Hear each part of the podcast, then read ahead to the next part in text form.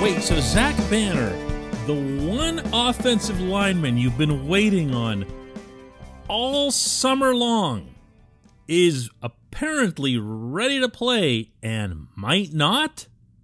Oh, all in favor of this. Yes, good morning to you. Good Wednesday morning. I'm Dejan Kovacevic of DK Pittsburgh Sports. And this is Daily Shot of Steelers. It comes your way bright and early every weekday if you're into hockey and or baseball. I also offer up daily shots of Penguins and Pirates right where you found this. Mike Tomlin's press conference yesterday had a handful of updates on some player statuses, certain injuries, the usual groin gang, I guess you could call them. But the part that jumped out for me more than anything else was the apparent, and I'm underscoring apparent, acknowledgement that Banner's okay to play. That Banner could suit up and go out there at right tackle on Sunday, and that he might not. And that he might not. It is possible to believe in both of the things that I'm about to say. One, I love Zach Banner. Can't wait to have him back on the field. Two, I sure hope it doesn't happen Sunday. And there are several reasons for that, but the number one is this. These guys finally played a good game. Leave them alone. You know, they finally did something where they felt good about themselves. And to my eye, it was all five of them. If this had been some crappy opponent with a, a bunch of no namers across the defensive front, you could kind of chalk it up to, well, whatever. Or if the Steelers had done something especially well on offense that somehow didn't involve them being good, and yeah, I know that's a stretch, then you could write it off. You could say whatever, you know? Bring Banner back. What's the big deal? But when they all play well, when they all fill their roles, just leave them alone. I'm going to give you a good example here. Do you remember Najee Harris's 20 yard run? I mean, he had a bunch of good runs. He had a bunch of medium range runs, which are the kind that actually win you the game. You know what I'm talking about. The ones where he turns three yards into seven yards, one or two yards into five yards. He had a bunch of those. But he had the one that he broke right up the middle for 20 yards. I mean, straight line right up the gut. Okay, now you know. I went back and looked at the blocking scheme on that because realistically, Najee was barely touched. And usually he has to fight off a tackle or two, an arm or two, something. And he didn't. He just went flying up the gut. So I wondered who was that that made that happen. And it turned out it was a beautiful twinning off between Kevin Dotson and Trai Turner. Now, I have been very critical of Dotson. Actually, been critical of most of these guys except Turner, although he's gotten it too. But when you watched what the two guards did in separating their respective guys and carving out that hole, and I mean hole, up the middle, that comes with experience. That comes with understanding the system. That comes with chemistry. And that is not something that you blow up. Certainly not the very next week. This portion of Daily Shot of Steelers is brought to you by Point Park University. Choose from nearly 100 career focused programs leading to bachelor's, master's, and doctoral degrees. Choose when and how you'd prefer to do that studying, whether it's at Point Park's downtown Pittsburgh campus, whether it's online, maybe a flexible hybrid format works best for you. Learn more about all of this at pointpark.edu. Here is what Tomlin had to say on the subject of Banner's availability. To have more than five capable men who are ready and capable of playing winning football for us is not a negative. Um, it's just not. We'll manage it. Um, it'll be a, a, pleasure to manage. To be quite honest with you, uh, I'd rather have six than to have four, and so um, we're excited about about getting him back in the fold and having that be a viable option for us, whatever that may mean in terms of management management of the group individually and collectively. He'd rather have six than four. I don't even want to know what the four math is because, for the most part, the guys that are out there now have been healthy. So, did he mean that one of the five was just so bad that they only counted as four? Probably not, but I'd like to think so just to amuse myself here. They finally got stuff going. They got Najee all pumped up about their performance. They got Ben all pumped up about their performance. But there's an additional component at play here, and that's this Banner's taken this long to come back. He had a setback at some point in the preseason, week two, if you'll recall. And the Steelers have their bye week coming up after Sunday. So, again, why start him? Why even give him a hat? You have people who can back up if needed. And when we're talking about right tackle, you might have the best backup in the fold in Joe Haeg. Haeg went out there in Green Bay and outperformed everyone across the offensive line. Look, sometimes it's about what you don't do. And if you look at the composition of this offensive line, put Banner out there and watch what happens.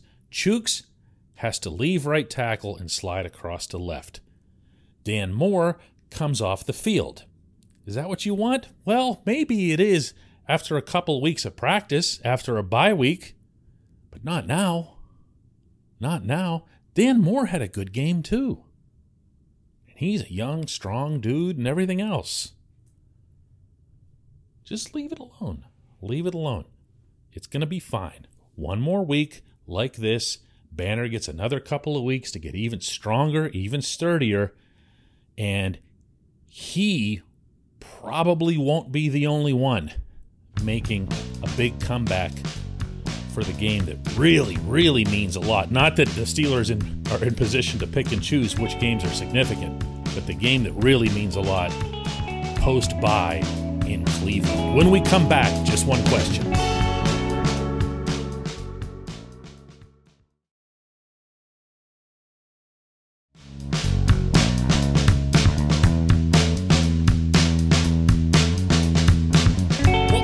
Time for just one question, and that is brought to you always by the personal injury law firm Luxenberg, Garbett, Kelly, and George, LGKG. They represent people who've been hurt in car accidents, who need help with workers' comp, who filed medical malpractice claims. The attorneys at LGKG are super lawyers.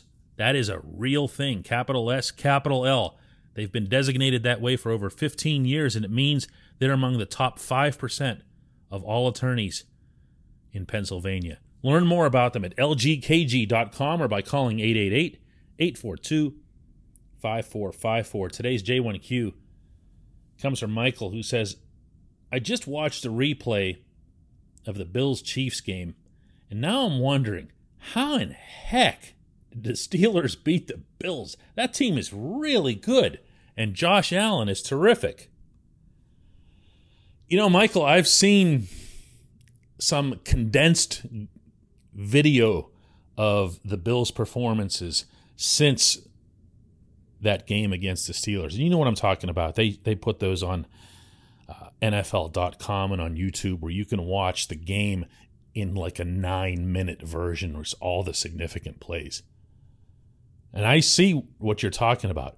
I also see nothing that remotely surprises me because these are the same Bills that we saw do what they did last year and reach the AFC Championship game. But I am here, my friend, to go to bat for the Steelers having beaten them on their field in Orchard Park and to not have it be deemed, as it now casually is, this epic upset or fluke. And the principal reason for that is the Steelers themselves have a top five defense. I know it doesn't look like it now. I know it doesn't feel like it now.